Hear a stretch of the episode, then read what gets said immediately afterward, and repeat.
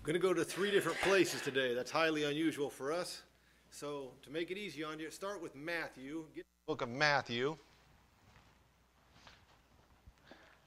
And then you're going to head left. And you're going to head just a few pages back to the book of Zechariah.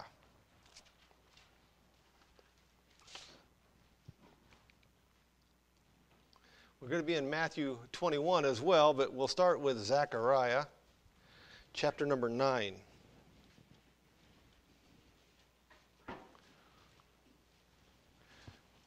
Do appreciate your ministry in the service this morning. Cole Buchanan sitting in the church. I don't know how he got here. We should have locked the door. I do appreciate all of you who ministered in the service this morning. My heart has been stirred over and over again. I do like to recognize the fact that it takes a lot of work to make this church happen. And I like to, I sit in my office very often thinking about all of the different people who work in this ministry and keep it going, and some a lot of behind the scenes. One that I'm going to get killed for this morning, but I'm going to do it anyway. Uh, that I have not recognized uh, that makes this ministry move forward.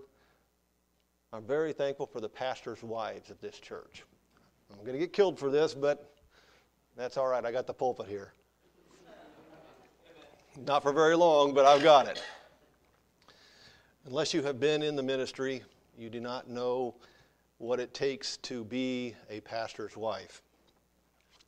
It is a very difficult thing. Pastor Sean and I have no difficulty. We were born to this, we grew up in this. It is nothing, was nothing new, but our wives were not born to this. And it's something unusual to have everything that you do as a possible sermon illustration to everything that you go, everywhere, you, everybody has their own opinions, of, and you're in the spotlight.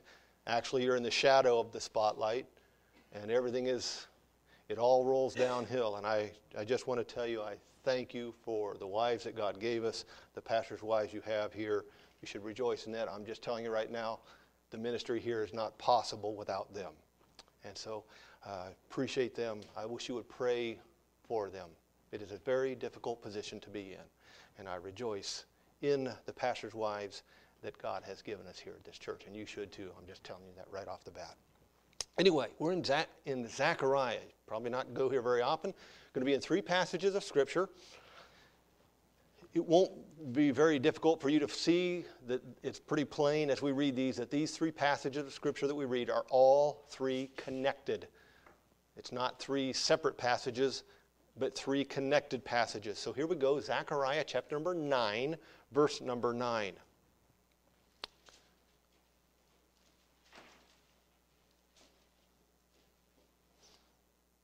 Rejoice greatly, O daughter of Zion. Shout, O daughter of Jerusalem. Behold, thy king cometh unto thee. He is just and having salvation, lowly and riding upon an ass and upon a colt the foal of an ass. Now turn back to Matthew chapter number 21.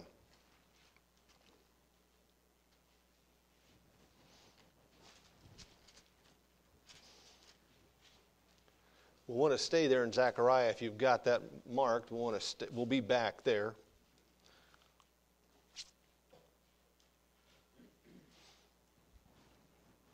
Matthew chapter number 21 begin reading in verse number one.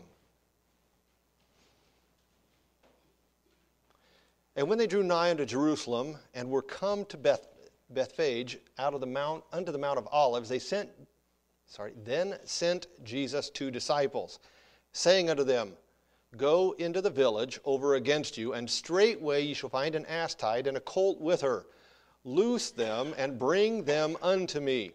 And if any man say aught unto you, ye shall say, The Lord hath need of them, and straightway he will send them.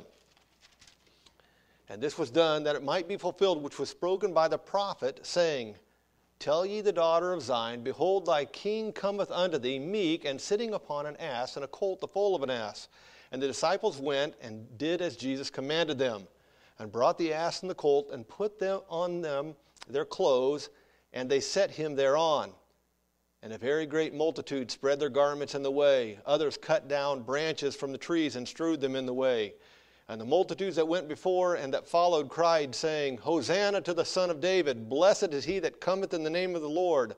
Hosanna in the highest!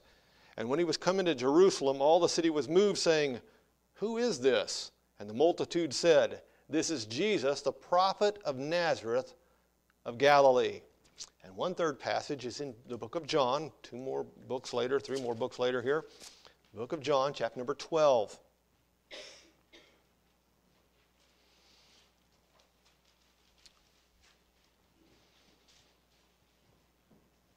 John chapter number 12, verse number 12. John 12, 12.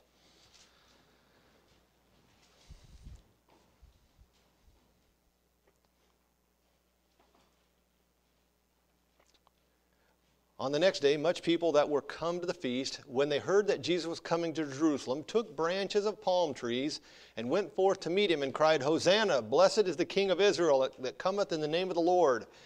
And Jesus, when he found a young ass, sat thereon, as it is written, Fear not, daughters of Zion, behold, thy king cometh, sitting on an ass's colt. These things understood not his disciples at the first, but when Jesus was glorified, then remembered they that these things were written of him, and that they had done these things unto him. Three passages of Scripture, all distinctly related together. It's going to be a pretty straightforward message this morning. I trust that the Holy Spirit has something to teach each one of us here. Each one of us is in a totally different spot in their life, a totally different place in their relationship with the Lord. And the Holy Spirit is able to meet each and every need individually. So let us ask Him to reach each heart reach each life, your life included, with whatever it needs to be. It'll be different for every person in this auditorium. The, the, the Lord is the only one capable of doing that. So ask God to speak to you this morning from His Word. Title is very simple Thy King cometh. Thy King cometh. Let's pray. Father, we bless your name. It is our privilege to open your word and study from it. It is our blessing to have the Holy Spirit to do the work. And we ask that he would do so this morning. Lord, every heart here, including my own, needs work done. Each of us need to move one step closer in our walk with thee. So do that work through your word by your Spirit. We ask this and move forward in faith, trusting your ability. For we ask these things in the precious name of Jesus Christ, who already purchased it for us. Amen. The book of Zechariah was written around 520 BC. When Zechariah spoke these words that we read in verse number 9, chapter number 9, verse number 9, it's unclear exactly how much he understood about what he was saying. It's called prophecy. He stated that some, he, a prophecy is stating something that's going to take place in the future. That's what when we read Zechariah, if you'll turn back there, this is a prophecy, Zechariah 9 9. Rejoice greatly, O daughter of Zion. Shout, O daughter of Jerusalem. Behold, thy king cometh unto thee. He is just and having salvation, lowly, and riding upon an ass, and upon a colt, the foal of an ass. This is a prophecy. This prophecy, and a whole bunch more like it, are one of the reasons why we believe that the Bible is the infallible Word of God. I get uh, asked that question every now and then. Why do you believe the Bible? Well, the fact of these prophecies is one of, and a lot more like it, is one of the reasons why I believe that the Bible is the Word of God. So let's see if we can get a handle on this so you can understand why I'm so so- so- solid in that position. What was happening in this country 520 years ago? To give us ourselves a time perspective. What was happening 520 years ago? Well, if we do our, our subtraction, we get to around the year 1500, right? Now, all of you historians, if I said the year 1492, Oh, yes, you, you got through that class in history. That was like the third grade, okay? In 1492, Columbus sailed the ocean blue. So, now that's in your thinking, does that seem like a long ways back? Think about what the country looked like at that moment. And you have Columbus on a ship coming this way, not knowing for sure that's even here, okay? So he's in search of the new world. That's the time period we're dealing with. That's the distance from when Zechariah wrote Zechariah 9 to when the event actually happened. Okay, so we're in that proximity. Okay, 500 years ago. Suppose when Columbus was standing on the Nina, the, the Pinta, and the Santa Maria, when he was on the boat, as he pulls into the new world, he says, Take heart, you people. In this new world, I can see your president coming on a camel.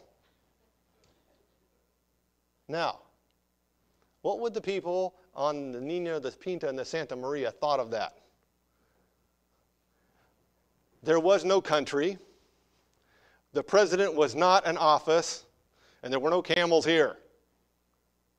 They would have locked him up in the bottom of the ship and said, You've been out at sea too long, let's take you back to Spain.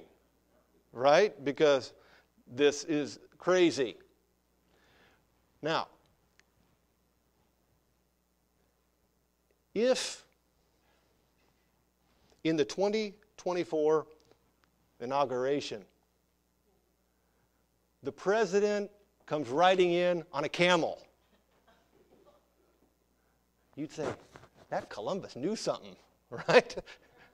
How did he know that? 520 years before. How could he have predicted in 1492 that our president would show up here on a camel? That there would even be a president? How would he know this? Okay, this would be a prophecy, and we'd have a lot more thinking on that.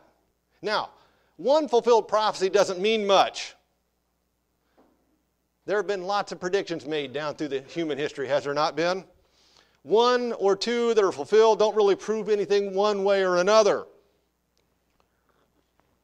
If you throw darts at a dartboard, one of them is eventually going to hit the bullseye, right? Just the law of average. If you make, make enough predictions, one of them is going to come true. As they used to say, a blind squirrel finds an acorn every now and then. It just happens. So if you had one prophecy come true, you'd say, oh, that was interesting. If you had five or six, you'd say, boy, somebody's a pretty good guesser. If you had 15 or 20, you'd say, somebody knows something. If you had 100, you'd say, 100 fulfilled prophecies, you'd say, there's really no doubt here. But there have been over 3,000 prophecies fulfilled. And that's just way beyond proof positive. Somebody has to know something. The only person who could do this is God. This is one of the reasons I believe the Bible is the Word of God. Because these prophecies made hundreds or thousands of years in the past come to true over and over and over again. It tells us that this book is not of man's making. Now, that's one of the reasons, amongst other reasons, but one of the reasons why I believe the Bible is the Word of God. But let's look at this particular prophetic statement Thy King cometh. It says that in every passage we read Thy King cometh. So let's look at this prophecy, the fulfillment of it, in logical fashion. Number one, some of you take notes. Number one, he came like he said he would. He came like he said he would.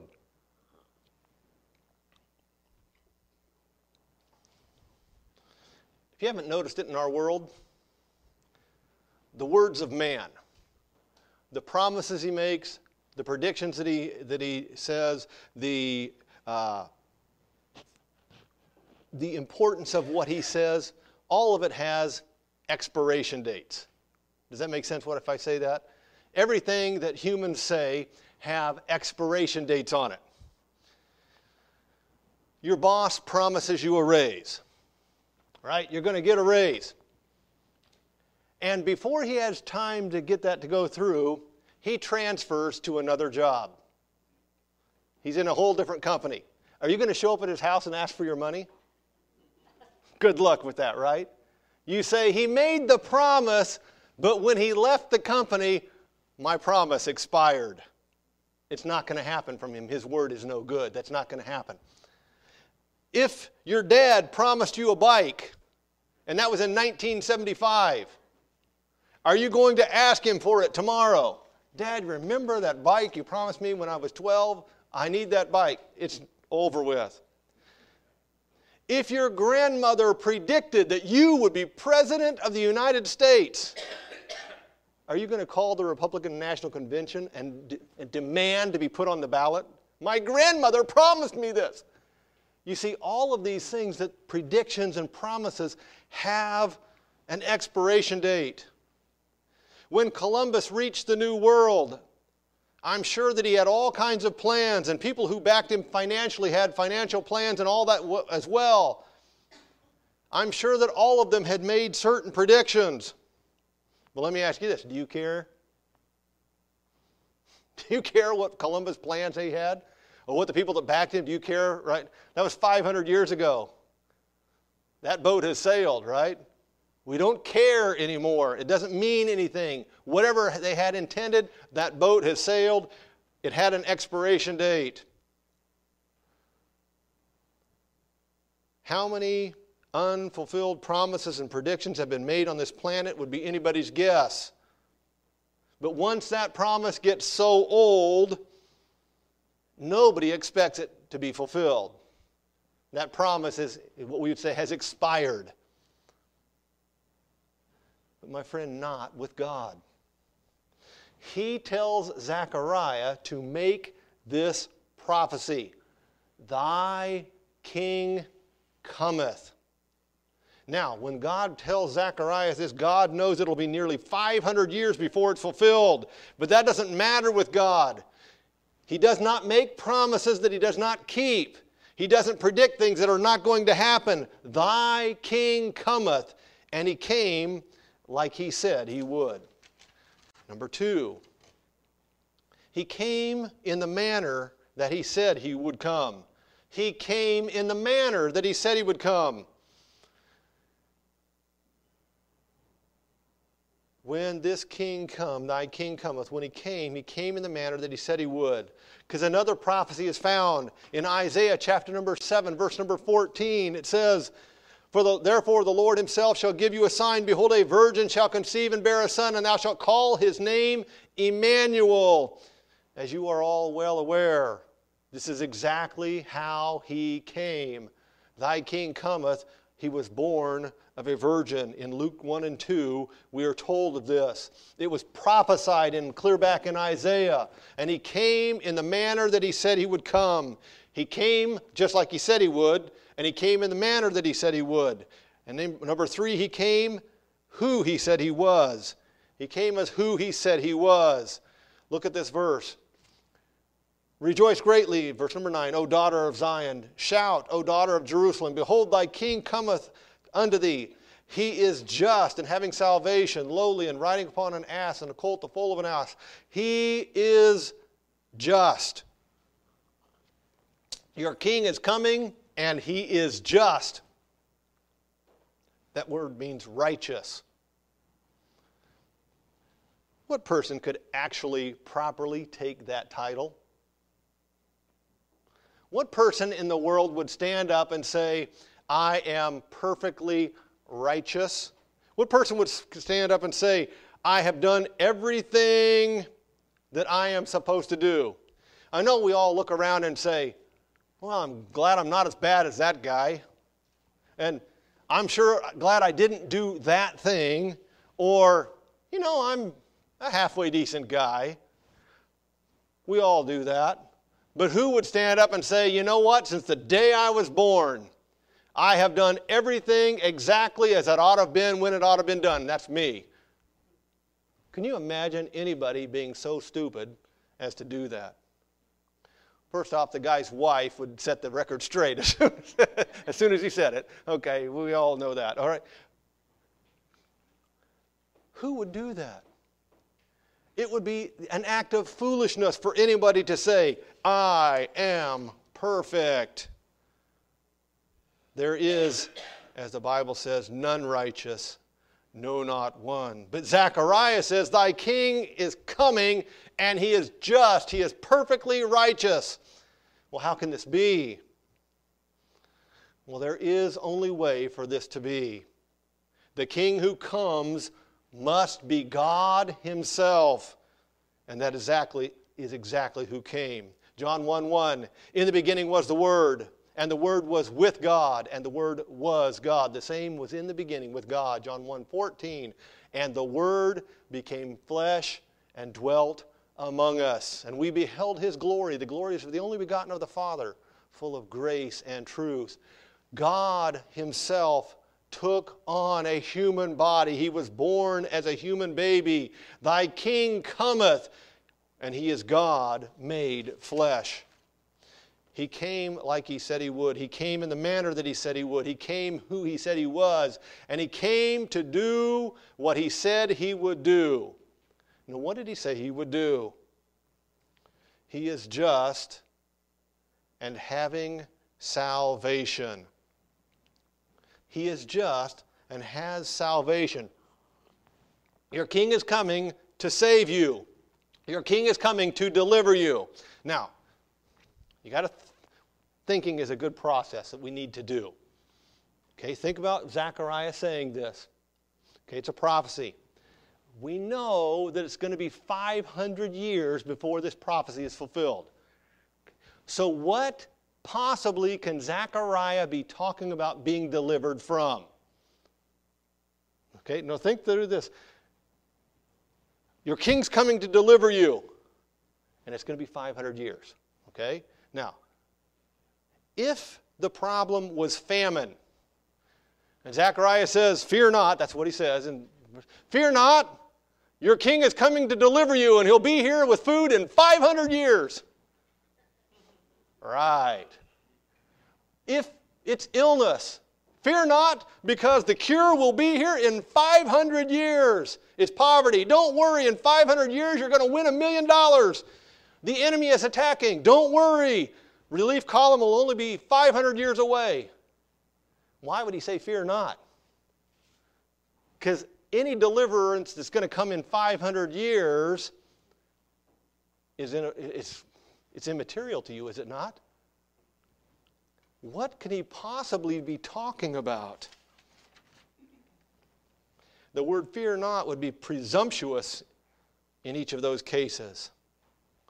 The only problem that could actually have any possible meaning is our sin problem.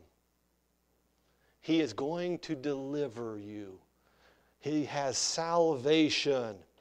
The fact that none of us are righteous, the fact that all of us have fallen, we're short of the perfection, and therefore we fall short of the perfection of heaven. Each of us have this problem. Nobody can stand up and say, I'm perfect, and that's what it requires to get into heaven. We have fallen short of that standard. And Zechariah says, Fear not because the king is coming and he has salvation. He is coming to deliver. Another prophecy in Matthew chapter number 1, verse number 21 says, Thou shalt call his name Jesus, for he shall save his people from their sin. This is what Zechariah is telling the people a burden bearer, a sin bearer is coming. Your king is coming with salvation to save you from your sin, to pay that sin debt. This is exactly what God did. God the Son took on a human body. He lived a sinless life on this planet. He took our sin upon himself and was punished in our place. If Jesus Christ had not taken on a human body, he could not have died for human sin. If Jesus Christ had not lived a perfect life here on this planet, he would have had his own sin to pay for, and he could not have paid for yours. If Jesus Christ was not God made flesh, he would not be valuable enough to pay the sin debt of the whole world. But he was God made flesh who lived perfectly on this planet and took our sin upon him and paid our sin debt. And Zechariah says, Fear not, thy king cometh to save you, to deliver you from your sin. And on the cross, Jesus Christ said, It is finished. Your sin debt was paid. But we have proof positive. Our proof positive is three days later, God the Father raised him from the dead. When Jesus Christ came out of the grave, God the Father was ruling on your case. If your sin had not been paid in full, Jesus Christ would still be in that grave paying for it. He came and did what he said he would do. He came like he said he would. He came in the manner that he said he would. He came who he said he was. He came to do what he said he would do. And he came in a way that we did not expect. He came in a way that we did not expect. Some of you know my older brother Steve. If you know my older brother Steve, then you know that he has certain opinions about things that he holds very strongly.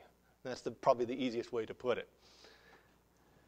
And he got irritated over something the other a while back. He mentioned it to me several times. A few years ago, the president at the time had his picture in the news where he was riding a bicycle wearing a bike helmet. Okay, well, if you knew my brother Steve, you'd already know what he thinks about that. But anyway, at the same time, the leader of Russia had his picture in the news. He didn't have a shirt on, he was riding a horse bareback. And my brother Steve was so irritated about that whole deal. I think you can understand why. It doesn't take too I don't think I have to connect the dots for you here. Because you have certain expectations, you have certain thoughts that need that go together. We have expectations of powerful leaders. We have preconceived notions of who they are and what they will be and what they will, how they will act. Yet Zechariah says, Thy king cometh. And how does he come? With fanfare and celebration? No, he's born in a stable with only angels and shepherds to visit. How does he live? Not in a, in a fine palace in the lap of luxury, but without a pillow to put his head on. When he makes his triumphant entry, surely that will be something. He'll come in riding a white stallion at the head of an army when the king comes. And Zechariah says, No, uh, here's how it's going to go. Thy king cometh unto thee. He is just and having salvation, lowly, and riding upon an ass, and upon a colt the foal of an ass. He will come meek and lowly, riding on a donkey, with only his di- disciples to be his, around him, and they were nobodies. My friend, if you'll think on this for any length of time, you'll learn something about your God. If you will contemplate that one fact, that he came riding in his triumphal entry, riding upon a donkey, meek and lowly, you contemplate that, you'll learn something that you might not know about your God. He came in a way that we did not expect. Thy king cometh. He came like he said he would. He came in the manner that he said. He came who he said that he was. He came to do what he said he would do. He came in a way that we did not expect. Now, this is all history. For most of you, I haven't told you anything that you didn't already know when you walked in this door. But let's take this a step farther because there is a prophecy that is not yet fulfilled. Turn, if you would, please, to Revelation chapter number 19. Revelation chapter number 19.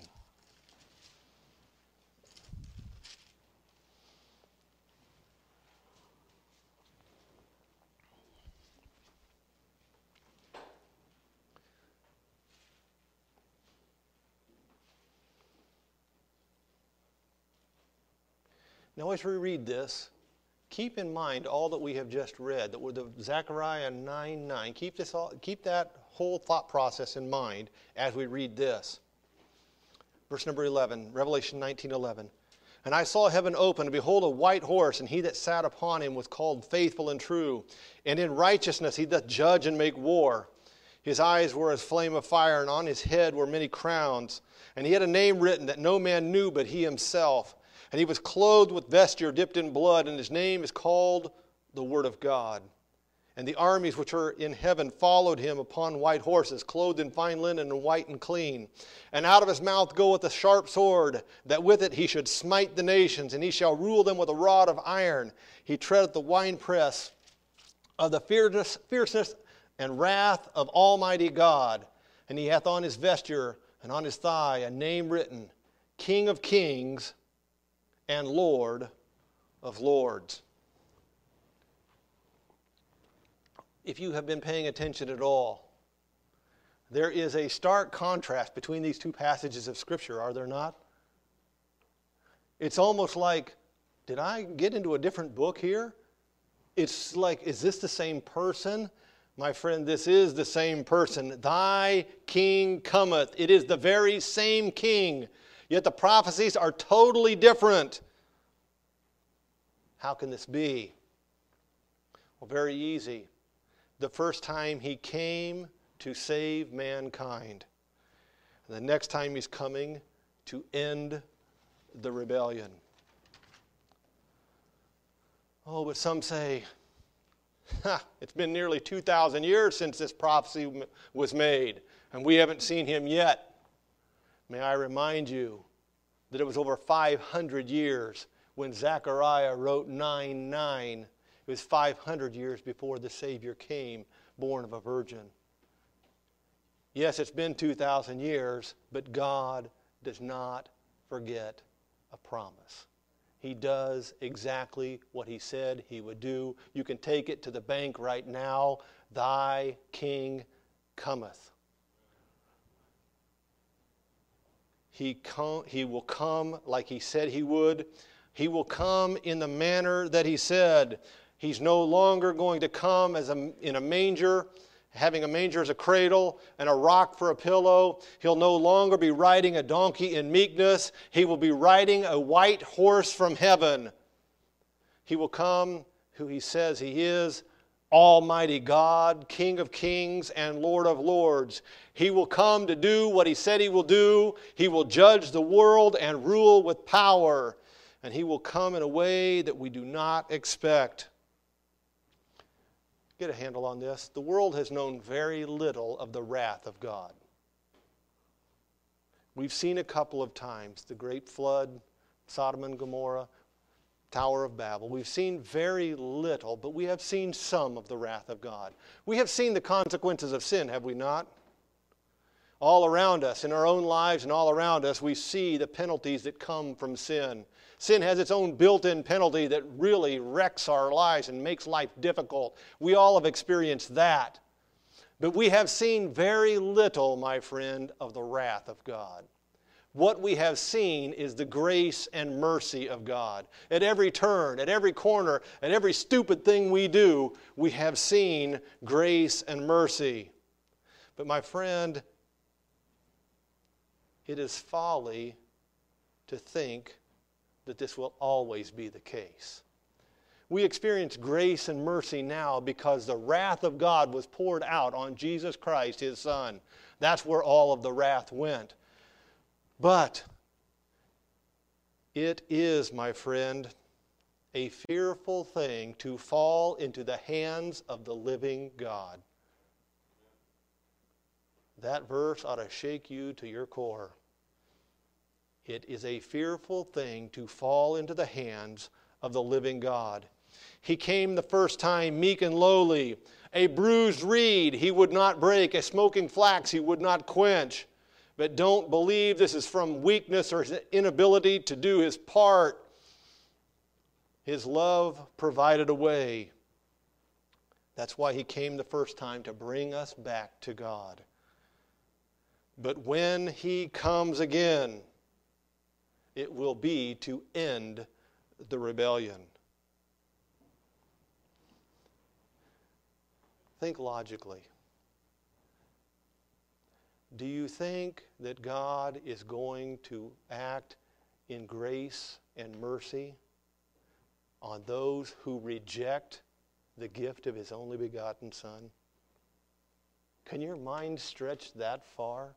That God is just going to ignore the rebellion against Himself when those when people are still standing in rebellion, when He has provided a way back to Himself.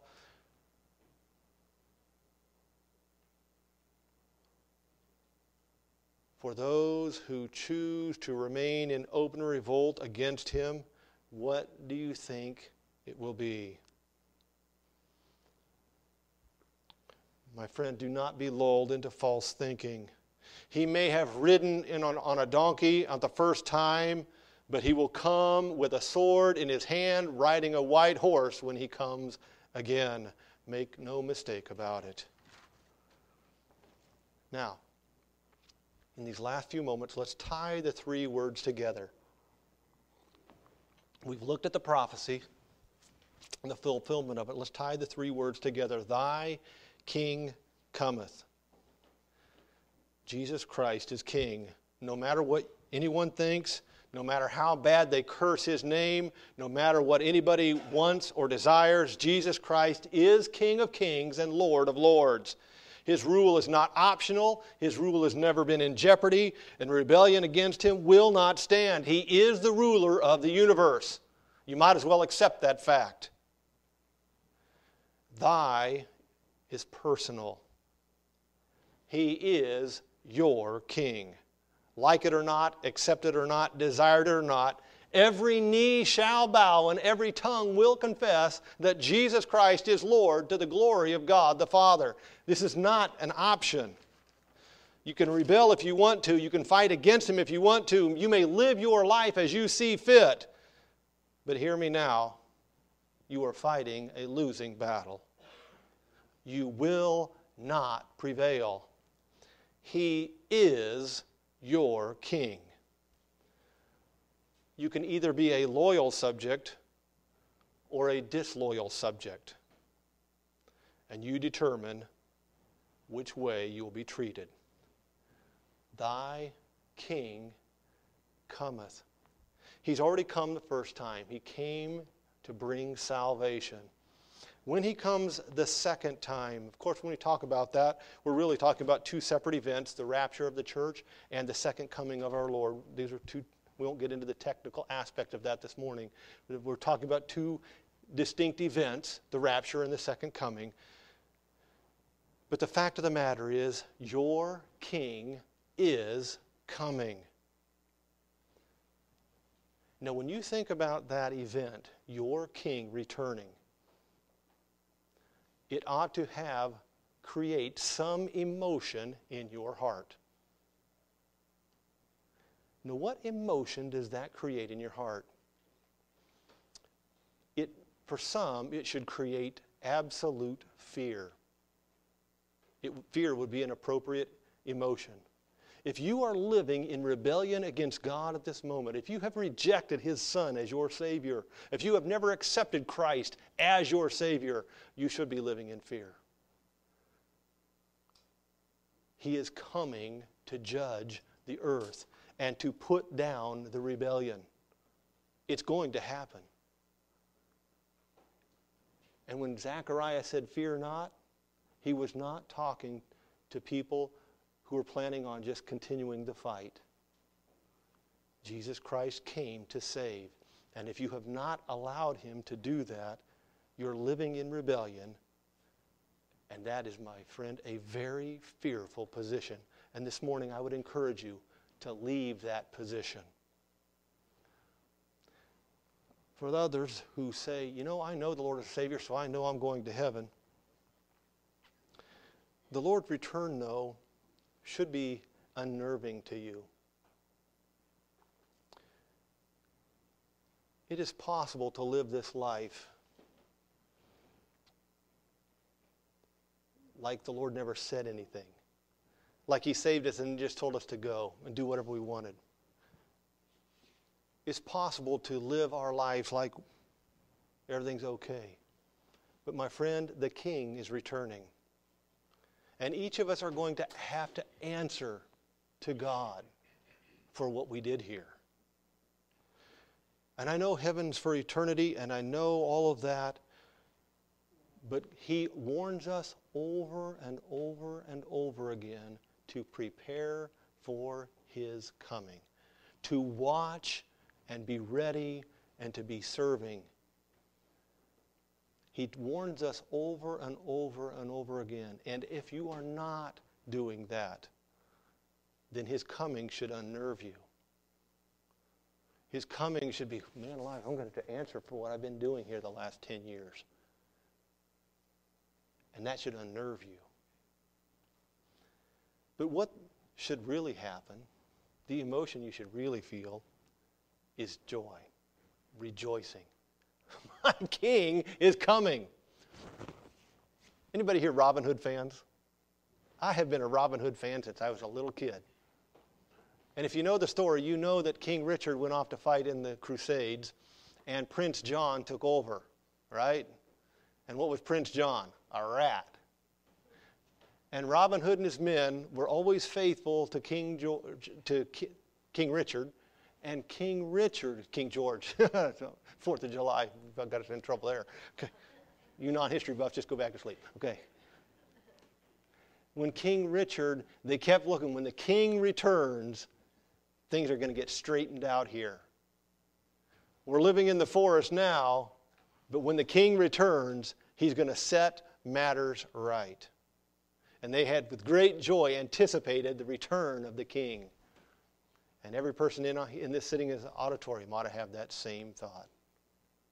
Yeah, we live in a wicked world, and the prince and power of the air is doing a lot of wicked things. But our king is coming and He's going to set matters straight. And we look with joy for that to come. So you're sitting here basically with one of three emotions absolute fear for the you're in rebellion against God and he's coming to solve this problem unnerved because you have not been true and following your savior as you ought or with great joy because your king is coming to set matters straight. Amen. My friend, thy king cometh. Let's pray.